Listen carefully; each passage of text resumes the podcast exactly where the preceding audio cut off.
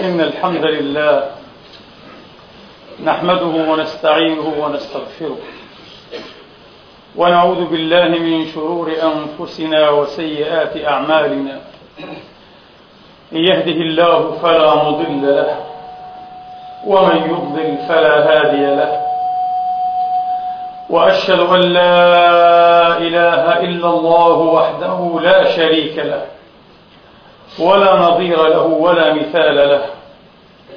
وأشهد أن سيدنا ونبينا وحبيبنا محمدا عبد الله ورسوله. وصفوته من خلقه وأمينه على وحيه ونجيبه من عباده. صلى الله تعالى عليه وعلى آله الطيبين الطاهرين وصحابته المباركين الميامين وأتباعهم بإحسان إلى يوم الدين وسلم تسليما كثيرا. عباد الله أوصيكم ونفسي الخاطئة بتقوى الله العظيم ولزوم طاعته. كما أحذركم وأحذر نفسي من عصيانه سبحانه ومخالفة أمره. لقوله جل من قائل من عمل صالحا فلنفسه. ومن أساء فعليها. وما ربك بظلام للعبيد. ثم أما بعد أيها الإخوة المسلمون الأحباب يقول الله سبحانه وتعالى في كتابه الكريم بعد أن أعوذ بالله من الشيطان الرجيم. بسم الله الرحمن الرحيم. الرحمن.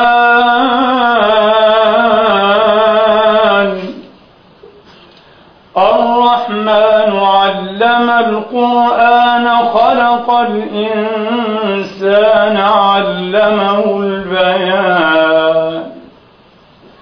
الشمس والقمر بحسبان.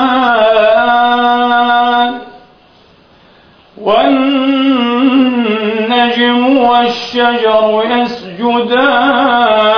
يسجدان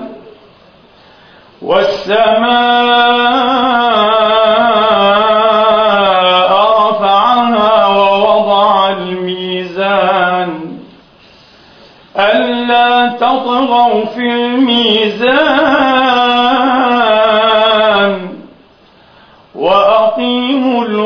بالقسط ولا تخسروا الميزان. صدق الله العظيم. وبلغ رسوله الكريم ونحن على ذلك من الشاهدين. اللهم اجعلنا من شهداء الحق القائمين والقسط آمين. اللهم أيها الإخوة الأفاضل لما فتح الله سبحانه وتعالى على نبيه وخيرته من خلقه صلوات الله وتسليماته عليه وعلى آله وأصحابه أجمعين خيبر لما كان منهم من نكث العهد وخيانة الذمة. أمرهم صلى الله عليه وآله وأصحابه وسلم أن يجلوا عنها. فقالوا يا محمد دعنا نكن فيها نصلحها ونقوم عليها. ولما لم يكن له صلى الله عليه وآله وأصحابه وسلم من الفعلة والغلمان من يقوم على أمر إصلاحها وافقهم وشارطهم على أن لهم شطر ما يخرج منها من ثمرة ونخل وأي شيء. ما أراد ذلك أي المدة التي يريدها صلى الله عليه وآله وأصحابه وسلم. تركها مفتوحة لهم.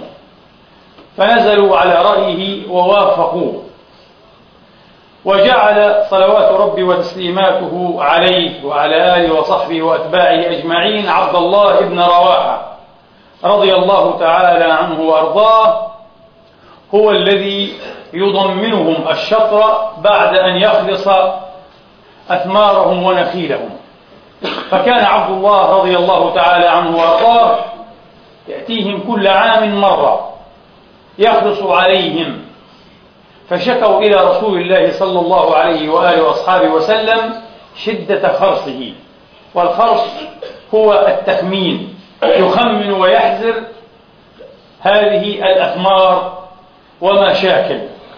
كم وسقا أو كم كيلا وما شابه. ثم يضمنهم رضي الله عنه وأرضاه شطرها. فشكوه إلى رسول الله عليه الصلاة وأفضل السلام ثم إنهم أرادوا أن يرشوه أن يدفعوا لابن رواحة رشوة والعياذ بالله. فغضب غضبا عظيما وقال لهم أتريدون أن تطعموني السحت؟ والله لقد جئتكم من عند خير الناس وأحب الناس إلي. ولأنتم أبغض إلي من عدتكم من الخردة والخنازير. ولأنتم أبغض إلي من عدتكم من القردة والخنازير. ولا يمنعني حبي إياه صلى الله عليه وآله وأصحابه وسلم وبغضي إياكم أن أعدل عليكم. ولم يقل فيكم لأنه ضمن العدل معنى الخرص أن أعدل عليكم. فقالت يهود خيبر هذا العدل الذي به قامت السماوات والأرض. هذا العدل الذي به قامت السماوات والأرض والسماء رفعها ووضع الميزان. إنه العدل الرباني. يا إخواني ليس شيئا بعد الشرك بالله سبحانه وتعالى أبغض إلى الله سبحانه وتعالى من الظلم. الظلم ظلمات يوم القيامة. الخصلة التي حرمها الحق جل مجده على نفسه في الحديث الصحيح المسلسل بالشاميين من رواية أبي ذر الغفاري مرفوعا فهو حديث قدسي رباني جليل. يا عبادي إني حرمت الظلم على نفسي وجعلته بينكم محرما فلا تظالموا. من أشد الخصال نكرا وبغضة مما يوجب المقتع والطرد والعياذ بالله الظلم.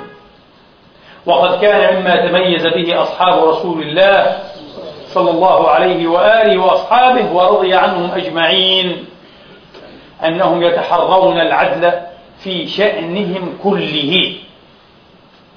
وأما الطراز العلم أو المعلم أيها الإخوة نسيج وحده في هذا الباب فهو فاروق هذه الأمة وملهمها رضي الله تعالى عنه وأرضاه الذي حين نسمع اسمه يمتلئ القلب روعة وجلالا وهيبة لهذا الطود الراسخ الأشم عمر رضي الله تعالى عنه وأرضاه الذي لم يسلب الناس أيها الإخوة ولم يجعل الله سبحانه وتعالى ما جعل له من الهيبة والجلال والوقار والثقل ثقل الميزان وثقل المعنى في نفوس الأمة كبارهم قبل صغارهم بقوة الجسم أو بشدة الأسر والبنيان أو بكثرة النشب والأموال أو بكثرة ما يتعزى به من المال والولد والنصير كلا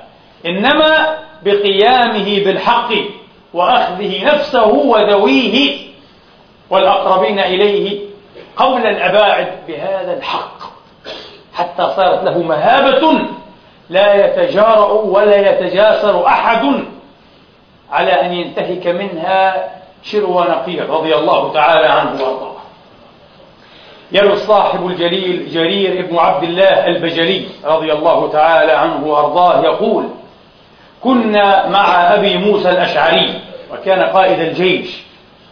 وكان فينا رجل له صوت وصولة في العدو له نكاية. رجل جهير الصوت وله صولة له نكاية في أعداء الله. فأراد أبو موسى رضي الله تعالى عنه أن ينفله سهمه لكنه أعطاه بعض سهمه. فأبى الرجل إلا أن يحتاز سهمه كله. قال لا لا أرضى إلا بسهمي كله. فغضب أبو موسى وكان منه ما يكون من المرء إذا غضب. جلده عشرين صوتا وحلقه أي حلق شعر رأسه. جلده عشرين صوتا وحلقه. فأقسم الرجل ألا يغسل رأسا ولا يدهنه. وهكذا كانوا مضرب المثل في عزة النفس واحترامها وتقديرها لا يرضون بالمهانة ولا بالخسف ولا بالذل وإن أتت من كبير. فلا كبير فوق الحق والعدل. وإن يكن أمثال أبي موسى. وإن يكن أمثال أبي موسى رضي الله عنه. ألا يغسل رأسا ولا يدهنه حتى يأتي عمر. يقول جرير ولقد كنت أقرب القوم إلى عمر أو من عمر حين قدم عليه الرجل. فأخذ شعر رأسه فضرب به صدر الفاروق.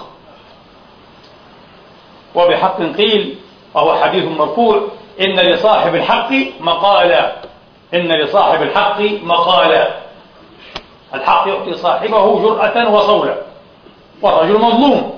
والحق إلى جانبه. أخذ شعر رأسه المحلوق وضرب به صدر الفاروق قال والله لولا النار. ويبدو أنه لم يكمل الجملة أدبا ومهابة. فقال عمر رضي الله وكان رجاعا إلى الحق ونزالا عليه على مقتضياته. قال صدق الرجل والله لولا النار والله لولا النار ثم إنه قص عليه ما كان من خبره. أمير المؤمنين كان كذا وكذا وكذا. فلم يزد عمر على أن كتب إلى أبي موسى. بعد الحمدلة والصلاة والتسليم أي يا أبا موسى إذا أتاك كتابي هذا. إذا أتاك كتابي هذا. فعزمت عليك بالله. إن كنت فعلت ما فعلت بالرجل في ملأ من الناس أن تمكنه من نفسك فيفعل بك في ملأ من الناس ما فعلت به. وإن كنت فعلت به ما فعلت في خلاء أي في خلوة من الناس ونجوى في خلاء إلا ما أقمته فاقتص منك في خلاء من الناس. والسلام. الله أكبر. هذه الخطة العمرية. فأتى الكتاب أبا موسى رضي الله عنه وأرضاه الأشعري اليماني الحكيم. رقيق القلب سريع الدمعة كما ذكر في أوصاف قومه وعشيرته فبخع لها بخع لأمر أمير المؤمنين ورسمه وتوجيهه وقعد بين يدي الرجل. فقيل له يا عبد الله اعف عنه. قال لا والله ما كنت تاركا إياها لأحد من الناس أي لأجل وساطة وشفاعة أحد. لا أترك القصاص من أبي موسى الأمير لأجل شفاعة أحد يتدخل بالشفاعة لا. وجلس أبو موسى ليقتص منه الرجل المهضوم المظلوم في ملأ من الناس. وأخذ الرجل الصوت بيده ورفعه ليهوي به على أبي موسى. والناس قد حبسوا أنفاسهم لجلال الموقف. هذا صاحب من شيوخ الصحابة جليل وقائد من حكماء الأمة. كيف يضرب هذا الضرب في ملأ؟ لكنه يا إخواني حفظكم الله ورعاكم العدل الذي به قامت السماوات واستوثق الأمر لهذه الأمة به. والله ما استوثق الأمر لنا حين استوثق يوما إلا بهذا العدل إلا بتقديم هذه القيم الإلهية على كل اعتبار ومثابة. ثم إن الرجل رفع رأسه إلى السماء وقال اللهم إني قد عفوت عنك. الآن أعفو عنه بعد أن مكنت وملكت أمره أن أختص لنفسي منه. اللهم إني قد عفوت عنه. وكأنه يشير لا مراء ولا مداجاة إنما لوجه الله جعلتها. واحتراما لذوي الهيئات من المسلمين. واحتراما لذوي الهيئات من المسلمين. وحسبكم بأصحاب محمد ذوي هيئات رضي الله تعالى عنهم وأرضاهم أجمعين. هذا عمر وهذه خطته وهذه سيرته. نسيج وحده أيها الإخوة. قل له ضريع. وقل له شبيه عمر القوي في الحق والقوي بالحق رضي الله عنه وأرضاه. يمر به رجل يوما وهو في جماعة من إخوانه وأصحابه فيقول ويل لك من النار يا عمر. هكذا يجاهر بها. يمر ولم يقف ويلقي بالكلمة ثم يمضي في أمان. ويل لك من النار يا عمر. فيقول أحد الجلاس الجلوس يا أمير المؤمنين ألا ضربته؟ يتجاسر على صاحب السلطان ألا ضربته؟ وانظروا الآن يا القوالين الصداعين بالحق. فرد آخر ألا سألته؟ لماذا تأمر بضربه؟ لماذا تحث على ضربه؟ لماذا لا تحث على الاستفصال منه? والسؤال سله لما قال هذا؟ سله لما قال هذا رضي الله عنهم أجمعين. قال ألا سألته؟ فقال عمر علي بالرجل. فرد إليه فقال يا عبد الله لما قلت ما قلت؟ قال يا أمير المؤمنين تولي الولاة وتشترط عليهم شروطا ثم لا تنظر في شروطهم. الأمر هكذا سائب والحبل على الغارب كما يقال. قال وما ذاك؟ قال عاملك على مصر. اشترطت عليه شروطا. واستوثقت منه بالمواثيق. فضيع شروطك وانتهك ما نهيت عنه. فكتب عمر من فوره كتابا أيها الإخوة وأرسله مع رجل أو مع رجلين بالأحرى وقال لهما سل الناس عما قال في أميره. فإن كذب عليه فأخبراني. إن كذب على أميره فأخبراني. وإن صدق فلا تملك الأمير من أمره شيئا حتى تكون تأتياني به. يعني من فوره. يتوني بالأمير من فوره. فأتيا مصر ومعهما كتاب عمر رضي الله تعالى عنهم وأرضاهم أجمعين. وسأل الناس فصدقوا ما قال الرجل. أنكروا على الأمير أشياء أنكروا على الأمير أشياء. فأتيا باب الأمير فاستأذن عليه فقال البواب ليس لكما عليه إذن أي لن أخبره. فقال بلى لتخبرنه؟ فقال لا. فقال لنحرقن الباب. فأتى أحدهما بقبس من النار وأراد أن يحرق باب الأمير. يعني رئيس مصر. لغة العصر رئيس هذا رئيس دولة. فأخبره البواب فخرج. فقال واعلم أنه ليس لآل الخطاب. من هذه الشاء شيء لا من لحمها ولا من ألبانها. فأخذ الأمير التراعة ولبسها بعد أن وضع ثيابه ونزع ثيابه وأخذ العصا. قال له عمر دراعة خير من دراعة أبيك. وقد رأيتها. وعصا خير من عصا أبيك. وكان عياض رضي الله عنه رجلا بدويا. فلما أتى ريف مصر ابيض وسمن. فلما أتى ريف مصر ابيض وسمن وكأنه غفل أو غفل أيها الإخوة عن تدبر أمر الرعية على الوجه المطلوب منه أمينا على أمرها. هذا السمن والبياض. فذهب فلما أمعن أي ذهب بعيدا رده عمر. قال عد يا عياض. فعاد قال فهمت ما أدليت إليك به. قال فهمت. قال فهمت. وكرر عليه ثلاثا فإذا بالرجل يضرب الأرض بين يديه قال لا أستطيع. صعب جدا. لا أستطيع فإن شئت فاضرب عنقي. اقتلني ولن أفعل هذا الشيء. عمر أحس أنه لن يفعل. وستعرض لورطة كبيرة. أحس ملهم الأمة المحدث قال لا أستطيع وإن شئت فاضرب عنقي. قال يا عياض إن رددتك أي رجل تكون؟ إن رددتك إلى العمالة إلى الولاية في مصر. كيف ستكون كيف ستسلك؟ فقال لن ترى إلا ما تحب يا أمير المؤمنين. فرده فكان خير عامل. رده فكان خير عام لا أحد فوق الحق. لا أحد فوق المحاسبة فوق المناقشة فوق المحاققة. قرأت قبل برهة من الزمن لمفكر عربي. أرغب عن ذكر اسمه.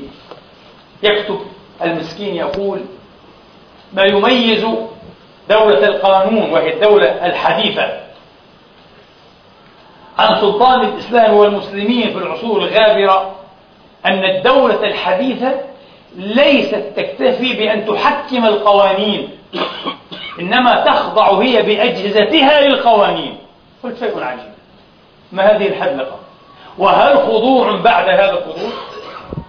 الكل يخضع للحق حتى عمر. رضي الله عنه وأرضاه. وولاة عمر وذوي قرباه الكل يخضع. لا أحد فوق الحق. لكن إن أرادوا الخطة التي سار بها معاوية بعد ذلك حين قال لا أقص من ولاتي فنعم. وهذا انحراف عن سنة عمر وعن سنة رسول الله لا يستطيع أحد أن يقول لا أقص من ولاتي بل يقص من الولاة حين سئل عمر سأله عمرو بن العاص رضي الله تعالى عنهما يا أمير المؤمنين أو تقص من ولاتك؟ فقال لا أم لك كيف لا أقص؟ وقد رأيت الرسول صلى الله عليه وآله وسلم يقص من نفسه. الرسول أمكن من نفسه أن يقتاد منه. كيف لا أقص من الولاة لا أحد فوق القانون. لا أحد فوق الحق. لكن معاوية اختار أنه لا يقص من الولاة لا. الوالي يدفع عقلا يدفع أرشا يدفع تعويضا لكن لا نختص منه. وهذا أفسد الولاة ولذلك عمر بن عبد العزيز سادس الراشدين رضي الله تعالى عنهم وأرضاهم أجمعين خامسهم الحسن بن علي بلا شك هو خليفة راشدي آه. وإليه الإشارة في الحديث الصحيح المعروف آه. سادس الراشدين وليس كما اعتدنا أن نقول خامس الراشدين بل هو سادسهم رضي الله عنهم ستتهم وأرضاهم لما ولي هذا الأمر أيها الإخوة ابتلي به جعل يرد المظالم وابتدأ بأهل بيته. ابتدأ بأهل بيته. أول ما طبق القانون على أهل بيته. فسخطوا غضب منه بنو أمية. بنو عمته وقولته. غضبوا منه. وشكوه إلى عمة كان يؤثرها. شكوه لدى عمة له أخت أبيه. كان يؤثرها ويحترمها يجلها. فأتته. فقالت يا ابن أخي. يا ابن أخي. لو كففت عن بعض ما تفعل. فإني أخاف عليك يوما عصيبا منهم. أخاف أن يأتمروا بك عن بني أمية. فعلا كانوا هم الذين سموه وقتلوه. وهي تعرف هذا. حدثت به. أخاف عليك منهم يوما عصيبا. فقال عمر رضي الله عنه وأرضاه يا عمة كل يوم خفته دون يوم القيامة فلا أمنني الله إياه. الخوف ليس في أن نعيش أن نموت. أن نضار؟ لا إنما الخوف يوم القيامة. خوف من يوم القيامة. يا عم كل يوم. خفته قبل يوم القيامة فلا أمنني الله إياه. يا عم قد سلك رسول الله صلى الله عليه وسلم بالناس طريقا وسلك أصحابه الراشدون من بعده طريقه. فلما أفضى الأمر إلى معاوية هذا قول من؟ قول رجل من بني أمية منصف ينصف الحق وينصف المعنى أيها الإخوة. فلما أفضى الأمر إلى معاوية رحمه الله تعالى أخذ بالأمر شمالا ويمينا. ووالله لئن بسط الله لي ومد في فسحتي لأعيدنه إلى الطريق الذي سلك رسول الله. الله أكبر. العدل قال لست أدين لبني أمية يقول وهو أموي. لست أدين لمعاوية لا. وأنا منه.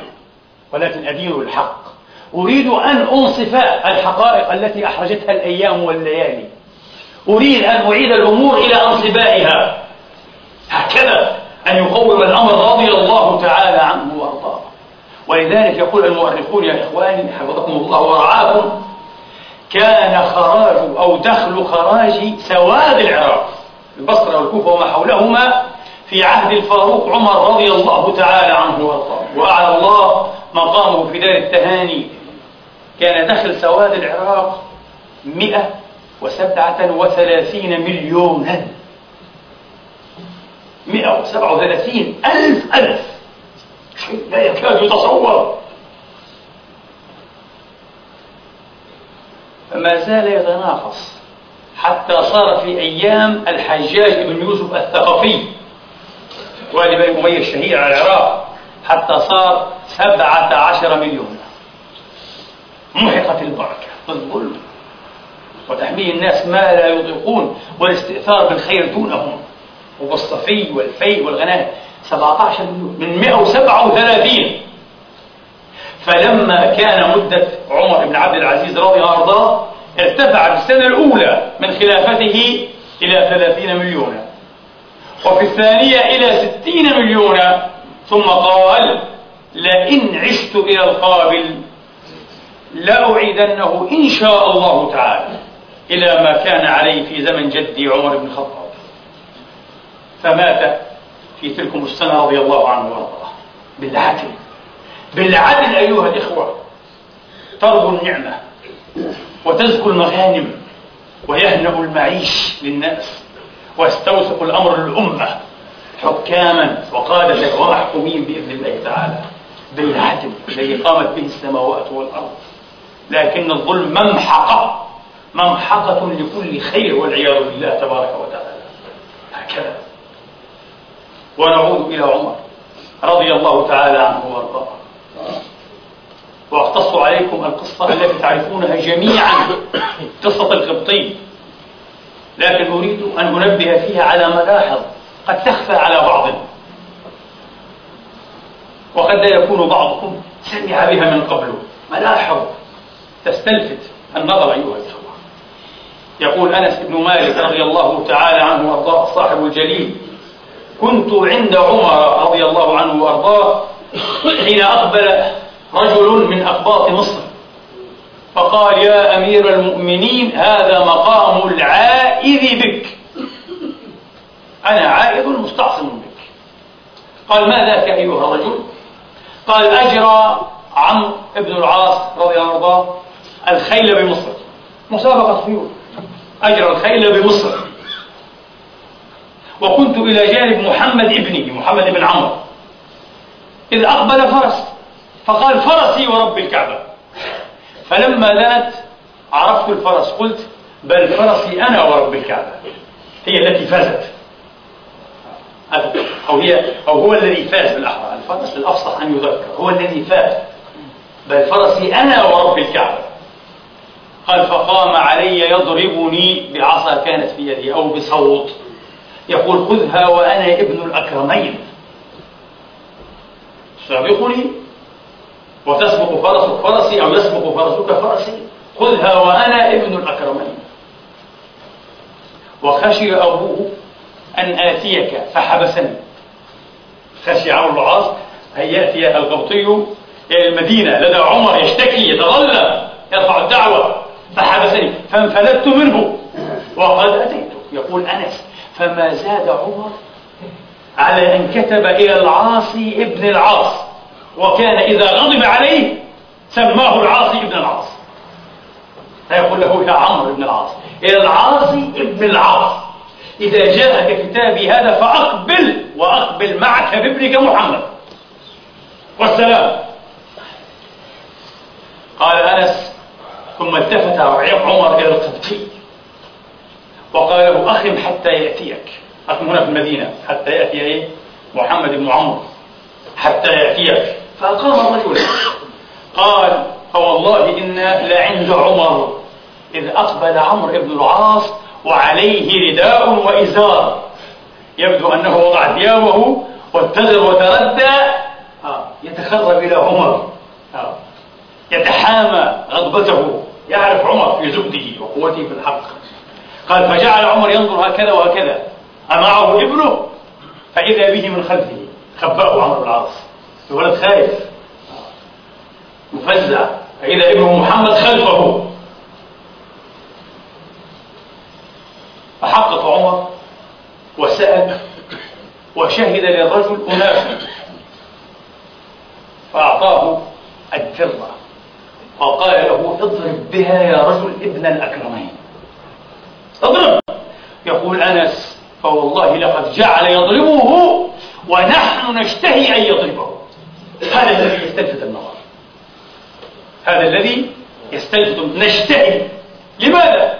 لأنهم يتعشقون العدالة. ينفرون من الظلم يحقرونه يكرهونه يكفرون به. كفرهم بالله الذي حرم نعم. ما في نفاق ما في مداجاة أيها الإخوة. ما في تحيز. لأنه هذا ابن الأمير ومسلم وهذا قبطي مسيحي. ما في. هذا العدل.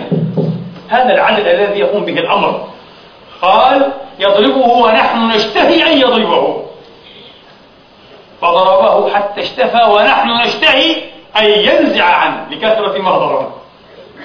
ضربه وبرحه ضربا. رجل وأجلها على صنعة عمرو أبيه. فإنما ضربك بفضل سلطانه. هو سلطان أبيه ضربك الذي جراه على ضربك سلطان أبيه أجلها على صنعة عمرو. اضرب عمرو اضرب رئيس مصر. قبطي. مسيحي ليس مسلما. يضرب رئيس الدولة المسلم الصحابي الجليل الفاتح العبقري ابن العاص. ضربه فقال الرجل يا أمير المؤمنين قد اشتفيت ضربت شفيت. غيظي. شفيت إيه قلبي. قد اشتفيت واكتفيت وإنما ضربت من ضربني. فقال عمر والله لو ضربته ما حلنا بينك وبينه. ثم التفت وقال أيا عمرو العبارة التي طارت في العالمين يعرفها اليوم أهل الغرب معرفة أهل الشرق بها قال له أيا عمرو متى استعبدتم الناس وقد ولدتهم أمهاتهم أحرارا الله أكبر يا إيش؟ ما هذا فيلسوف القانون والحق والعدالة والربانية الرجل الذي كان لا هم له من قريب إلا في النساء والخمر. عمر هكذا. في الجاهلية لم يكن له هم إلا في النساء والخمر والمصارعة. كان مصارعا قويا لا يكاد يصرع. هذا هو. الآن فيلسوف عدالة لسان صدق وقدم حق. كيف؟ خريج مدرسة محمد. هذه مدرسة محمد. هذا جوهر الدين. هذا لب اليقين. هكذا فليكن فهمنا للدين. هذه المعاني التي تحتاج أن يعلى من شأنها وأن تدرس وأن يعاد فيها ويبدأ صباح مساء. حتى تصبح المسلمات اليقينيات عند الكبير والصغير. يقول أنس بن مالك رضي الله عنه وأرضاه ثم أنه التفت إلى القبطي وقال انصرف أيها الرجل راشدا وإن رابك شيء فاكتب إليه. بمعنى إن تعرضوا لك أو ضيقوك أو عادوا عليك بمظلمه فاكتب إليه. وإن رابك شيء فاكتب إليه. رضي الله تعالى عنه وأرضاه. عجب. والله عبد عجب. ما سمعنا بمثله في التواريخ. تواريخ الأمم. ما سمعنا. لكن سمعنا به من خريجي وعن خريجي مدرسة خاتم الأنبياء والمرسلين. صلوات ربي وتسليماته عليه. الذي أقص من نفسه في قصته شيء مع سواد. حين ضربه على بطنه. ولا حاجة أن نذكر بها فهم أنوسة مطروقة معروفة هكذا. قبيل وفاته يقوم فيستحلف الناس حتى يبكيهم. أن من كان له مظلمة عنده عند رسول الله. أنه يعزم عليه إلا ما قام الساعة ليستوفي مظلمته. رسول رب العالمين الذي ينادي على جارية صغيرة لأم سلمة. مرة ومرتين وثلاثا فلا تجيبه. حتى إذا خرج وجدها تتشاغل باللعب مع الجواري. فيقول لها ألم تسمعيني؟ قالت بلى لكنني كنت ألعب.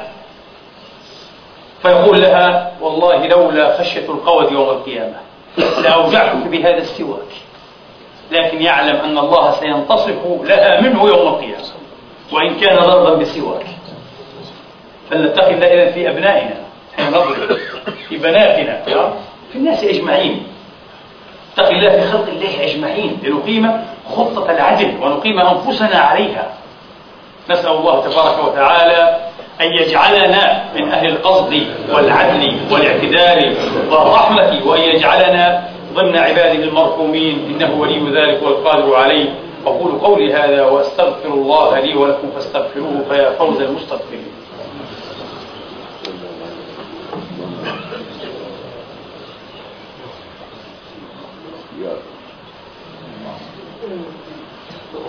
الحمد لله. الحمد لله الذي يقبل التوبة عن عباده ويعفو عن السيئات ويعلم ما تفعلون. ويستجيب الذين آمنوا وعملوا الصالحات ويزيدهم من فضله. والكافرون لهم عذاب شديد. وأشهد أن لا إله إلا الله وحده لا شريك له. وأشهد أن سيدنا ونبينا وقدوتنا محمدا عبد الله ورسوله. صلى الله تعالى عليه وعلى آله الطيبين وصحابته المباركين الميامين وأتباعهم بإحسان إلى يوم الدين وسلم تسليما كثيرا. ثم أما بعد أيها الإخوة الأحباب يذكر فيما يحكى أن رجلا عاقلا قصبه واليه ضيعة كانت له في زمن المنصور أبي جعفر العباسي. فما كان منه إلا أن ارتاح إلى المنصور فاستأذن فأذن له فدخل عليه فقال يا أمير المؤمنين أأذكر حاجتي أولا أم أضرب لك بين يديها مثلا؟ رجل عاقل يحسن المقال يحسن الاستفتاح. فقال بل اضرب لي مثلا. فقال يا أمير المؤمنين إن الطفل إذا ضيم فإنما ينتصر بأمه يظن أن لا ناصر له إلا هي. فإذا ما تراعى قليلا فإن حدث له حادث انتصف بأبيه. فإن رشد انتصر بالسلطان بالوالي لأنه لا يرى أحدا فوقه فوق السلطان. فإن نصره وأشكاه وإلا شكا إلى رب العالمين. مثل عجيب صاغه الرجل من وحي مظلمته هذه الصياغة المؤثرة البليغة وإني يا أمير المؤمنين قد نزلت بي مظلمة أخذ وليك فلان ضيعتي عن غير رضا مني وسماح. ولست بالذي يسمح له. فإن نصرتني وأنصفتني فبها ونعمت وإلا شكوت إلى رب العالمين في الموسم فإني قاصد بيته هذا العام. ذكي. لن أدعو دعوة سريعة لا سأؤجل دعوتي إلى الموسم إلى عرفة إلى عشية عرفة. وأدعو. طبعا الكلام مفهوم يعني. أدعو عليك وعلى وليك لأنك شاركته في ظلمه فقال منصور وقد بلغ به تأثر. كلا يا عبد الله بل ننصفك ونشكيك. ثم كتب يأمر واليه برد الضيعة إلى الرجل. وهذا نموذج ليته تواتر وتكرر من عدلهم. رحمة الله على الجميع فقد كانوا بعد اللتى واللتي أهل إسلام وأهل إيمان ولهم هنات كما لهم حسنات. لكن لو تواتر مثل هذا النموذج على السنة العمرية أيها الإخوة. لكان اللبأ وابن طاب كما يقال لكان التمام والوفاء على ما يرضي الرب لا إله إلا هو. أيها الإخوة الأفاضل وهذا العدل من أحق ما ينبغي أن تحرص الأمة على تحقيقه وترجمته في حياتها. عدل الكبار في الصغار وعدل ذوي الشأن في من لا شأن لهم فيما يبدو ويظهر. عدل الحكام أيها الإخوة والرؤساء والملوك والسلاطين ومن دونهم من وزرائهم والمحسوبين عليهم. ينبغي على الأمة أن تدندن حوله كثيرا. أن تدندن حوله كثيرا. لا تستثني أحدا منه. لأن الله سائل كل راع عما استرعى حفظ أو ضيع. حفظ أم ضيع. استعرض عمر رضوان الله تعالى عليه يوما الناس يسألهم عن أمراء الأجناد فرأى أهل حمص فسألهم عن أميرهم فقالوا هو خير أمير إلا أنه ابتنى علية له يحتجب فيها عنا أي في بعض الأوقات. فأرسل عمر من يحرق عليه باب عليته ويأتي به. فأتي بالرجل فلما رآه عمر قال أقيموه في حر الشمس ثلاثة أيام ثم أدخلوه عليه. الجزاء من جنس العمل.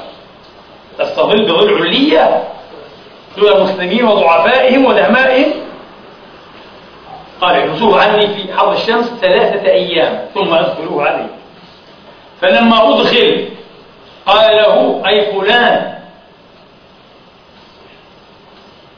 كم عهدك بهذا الأمر؟ قال مليا يا أمير المؤمنين. من مدة وأنا في هذا الأمر. قال فاتبعني. فسار معه حتى صار إلى الحرة حرة المدينة. لابة حجارة بركانية سود شديدة الحر والقساوة.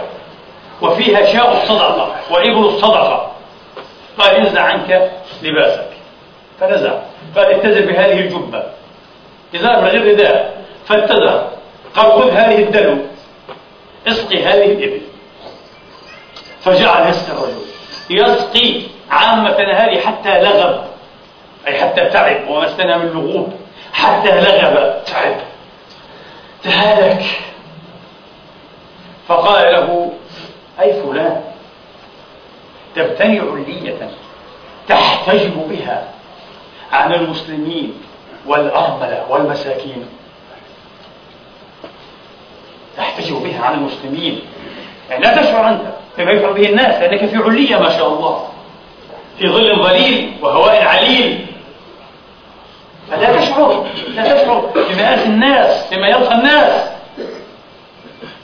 قال يا أمير المؤمنين والله لا أعود أبدا. قال فهو ذا فأعاده. أختم يا إخواني بكلمة كان موضعها في قصة جرير بن عبد الله التي حكى. وهي أيضا مما يلفت النظر. لما شكى الرجل أبا موسى الأشعري وضرب بشعره صدر عمر قبلا ماذا قال عمر؟ هذه عبارة عجيبة يا إخوان. لم يغضب عمر لنفسه. كيف يضرب صدره بشعر رجل مظلوم؟ لم يجعل المسألة شخصية. أبدا. تغاضى عن هذا. وأعجبه هذا. هذا العجيب. هذه الروح المحمدية في عمر. ومن أجل هذا أيها الإخوة من أجل هذا كانت السماء توافق عمر موافقته كثيرة. المشهور منها ثمانية. وبعض العلماء الأعلام جمع منها ما يزيد عن 24 موافقة. لماذا توافقه السماء؟ عمر يقول فتأتي السماء تثني على قومي أيها الإخوة. لماذا؟ لأن روحه محمدية. لا ينتصر لنفسه لا ينتصر لنفسه لا يغضب لنفسه إنما للحق وللحق وحده. قال عمر معلقا رضوان الله تعالى عنه وعليه. قال والله لأن يكون لكل الناس مثل صرامة هذا الرجل. أي في الحق هذا الرجل أبى الضيم والخسف والذل أبى الظلم. وقال بملء فيه لا ومن الكلم الخوارج لعمر أحب الرجل إذا سيم الخسف أن يقول بملء فيه لا. هذا الرجل قال لا وقال في وجه عمر. القاه في وجه عمر. قال لأن يكون لكل الناس مثل صرامة هذا الرجل أحب إلي من جميع ما أفاء الله علينا. لماذا؟ لأن عمر سيكون مطمئنا أن هذه الأمة بخير أمة رجال أحرار. تأبى الظلم. ويا إخواني تعلمون ولست ممن يعلم أن من يأبى الظلم على نفسه والله يأبى أن ينزله بغيره. لأن المحترم يحترم أيها الإخوة. ها؟ والذي يقدر نفسه يقدر غيره. أما الذي يحقر نفسه فهو لغيره أحقر. اللهم إنا نسألك بأسمائك الحسنى وصفاتك العلى وكلماتك التامة أن تفتح علينا فتوح الأسلاف الصالحين وأن تسلك بنا نهجهم ومهيعهم الكريم. اللهم ردنا إليك ردا حميدا وعد بنا إلى دينك عودا جميلا. أصلحنا وأصلح بنا واهدنا واهد بنا واجعلنا مفاتيح الخير مغاليق للشر. اللهم اجعلنا من عبادك أولي الألباب الذين يستمعون القول فيتبعون أحسنه ويجمعون العمل إلى العلم. برحمتك يا أرحم الراحمين. اجعلنا نخشاك حتى كأننا نراك وأسعدنا بتقواك ولا تشقنا بمعصيتك. وخر لنا في قضائك وبارك لنا في قدرتك حتى لا نحب تأخير ما عجلت ولا تعجيل ما أخرت. واجعل اللهم غنانا في أنفسنا وأمتعنا بأسماعنا وأبصارنا وقواتنا أبدا ما أحييتنا. واجعله الوارث منا. واجعل ثأرنا على من ظلمنا. وأقر بذلك عيوننا إلهنا ومولانا رب العالمين. اللهم اغفر لنا وللمسلمين والمسلمات المؤمنين والمؤمنات الأحياء منهم والأموات بفضلك ورحمتك إنك سميع قريب مجيب الدعوات. اللهم اغفر لنا ولوالدينا. اجزهم بالحسنات إحسانا وبالإساءة غفرانا. اللهم وتابع بيننا وبينهم وبين عموم المسلمين والمسلمات بالأفضال والمبرات والحسنات. برحمتك يا أرحم الراحمين. عباد الله إن الله يأمر بالعدل والإحسان وإيتاء ذي القربى. وينهى عن الفحشاء والمنكر والبغي يعظكم لعلكم تذكرون فستذكرون ما أقول لكم وأفوض أمري إلى الله. إن الله بصير بالعباد. قوموا إلى صلاتكم يرحمني ويرحمكم.